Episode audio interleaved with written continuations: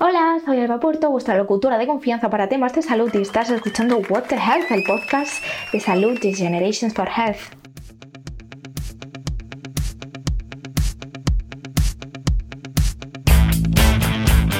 Seguro que ya te llegó la noticia, pero bueno, por si acaso, ¿sabes que ser hombre o ser mujer no es lo mismo para la salud? ¿No? ¿Lo sabías? Genial, porque a los investigadores se les olvida a veces. Según discuten algunos expertos, es frecuente que los estudios sobre cuestiones de salud no distingan por géneros, y eso es un problema. Por ejemplo, un laboratorio descubrió que los ratones macho y hembra procesan el dolor de una forma muy distinta.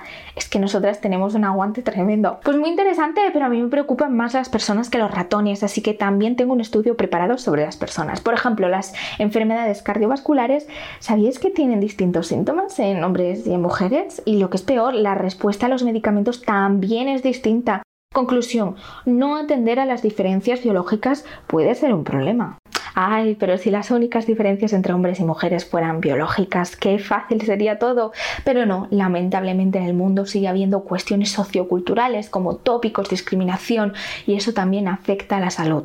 Aunque bueno, eso te lo esperarías. A estas alturas está claro que todo tiene un impacto en la salud, pero sí, lo que se considera una nutrición aceptable, una higiene aceptable, temas médicos que son tabú, todo cuenta. Así que si la cultura va a ser un problema, mejor escoge una que no haga daño, como la española nuestra cultura es básicamente toros y fiesta. ¡Ole! Si no tienes la suerte de vivir en un país mediterráneo, pues no te preocupes, no está todo perdido. Siempre se pueden mejorar las cosas para corregir las desigualdades. Y ahora es cuando viene el dato positivo del episodio. Escucha bien que hoy solo hay uno. Hace un tiempo hicieron un estudio para investigar qué tipo de propuestas hacen hombres y mujeres en posiciones de liderazgo en instituciones de gobierno. O sea, sé qué políticas proponían mujeres y hombres cuando tienen el poder de hacer cambios. Y lo que pasó a continuación te sorprenderá. El resultado del estudio es que las mujeres hacen propuestas distintas de las que hacen los hombres. Muy interesante. Y además las propuestas de las mujeres suelen ser más beneficiosas para mujeres y niños. ¡Oh, wow! Revolucionario. Pensar también en las mujeres, la mitad de la humanidad, nunca se me hubiera ocurrido. Así que ahora sabemos qué hace falta para disminuir la brecha de género en salud. Tienen que llegar más mujeres a los puestos de dirección. Otro dato sorprendente, hoy es un día de sorpresas. ¿Sabes que las mujeres están interesadas en trabajar en salud global? Porque nos interesan algo más que zapatos y maquillaje, aunque no lo parezca según Hollywood. En un estudio en la Universidad de Cornell en Estados Unidos preguntaron entre sus alumnos y entre los que dicen estar interesados en temas de salud mundial, el 70% son mujeres. Bueno, bueno, bueno, si veo, si veo, aquí hay tema, aquí hay tomates, y es que está claro, tiene que pasar, las mujeres quieren trabajar en esto y el mundo necesita que más mujeres trabajen en esto. Pues ya está, ahora explícame por qué no pasa. Hmm, muy pocas mujeres ocupan los puestos altos, solo ocupan el 25% de los ministerios de salud en África. Y para que no pienses que es un tema de países con pocos recursos, en Estados Unidos la amplia mayoría de los centros de salud más grandes los dirigen hombres. Solo el 24 son mujeres. Sorpresa. Bueno, dije que me explicaras por qué no pasa, pero no hace falta. Creo que todos tenemos una idea de por qué. Para empezar, no es tan fácil llegar a esos puestos, menos si hay prejuicios de género. Esto es más evidente en países de ingresos bajos, pero no te creas que esto es exclusivo. Por ejemplo, en otro estudio de otra universidad de Estados Unidos vieron que los profesores tienden a ver a los hombres como más competentes, aun y cuando se les comparaba con una mujer de mismo perfil. Y ojo, porque este comportamiento no era cosa de los hombres solamente, sino que los resultados eran los mismos entre las profesoras.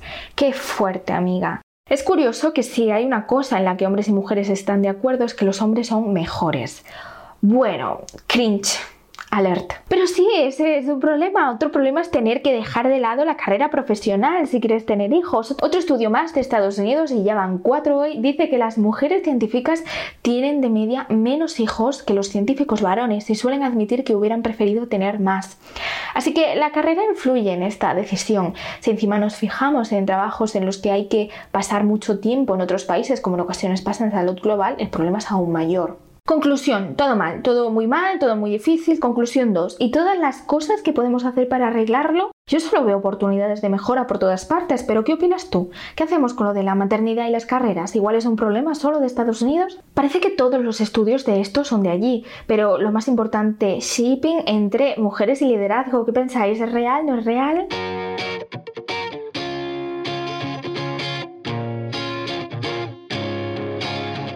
Aquí otro episodio más de What the Health, el podcast en el que los jóvenes de bien, los cultos bienhechores, tenemos conversaciones formales y civilizadas sobre los problemas del mundo. Por cierto, tú nos sigues en redes sociales, ¿verdad? ¿Sí? ¿Seguro? Twitter, Facebook, Instagram, lo tenemos todo, amiga. No, no, es que me parece raro porque como tenemos 30 o 40 millones de escuchas semanales en el podcast, pero solo 100 seguidores en Instagram, pues algo raro pasa ahí, ¿no?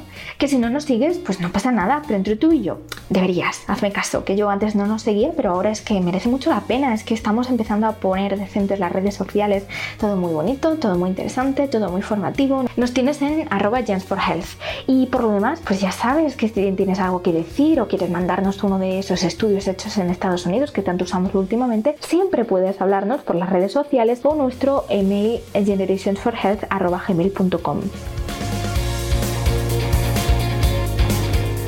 Y si no tienes nada que decir, pues tampoco pasa nada, ¿eh? Que yo ya sabes que me encanta hablar. Bueno, me voy a preparar la entrevista de la semana que viene. Hasta entonces, adiós.